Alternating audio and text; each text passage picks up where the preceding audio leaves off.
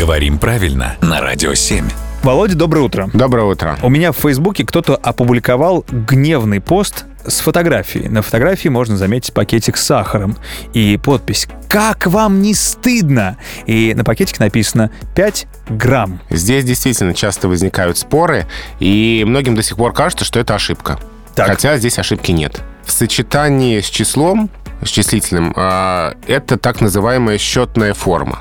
Когда у нас там 5, 10, 20 и дальше родительный падеж. И вот здесь одинаково правильно грамм и граммов.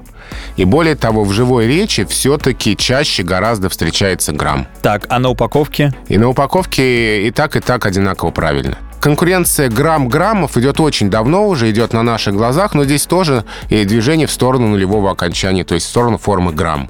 И в живой речи, ну, это повсеместно. Грамм-килограмм в, на письме мы все-таки сохраняем окончание «ов», но в сочетании с числом правильно и так, и так. Поэтому ошибки в надписи в этой не было. Теперь понятно. Спасибо, Володя.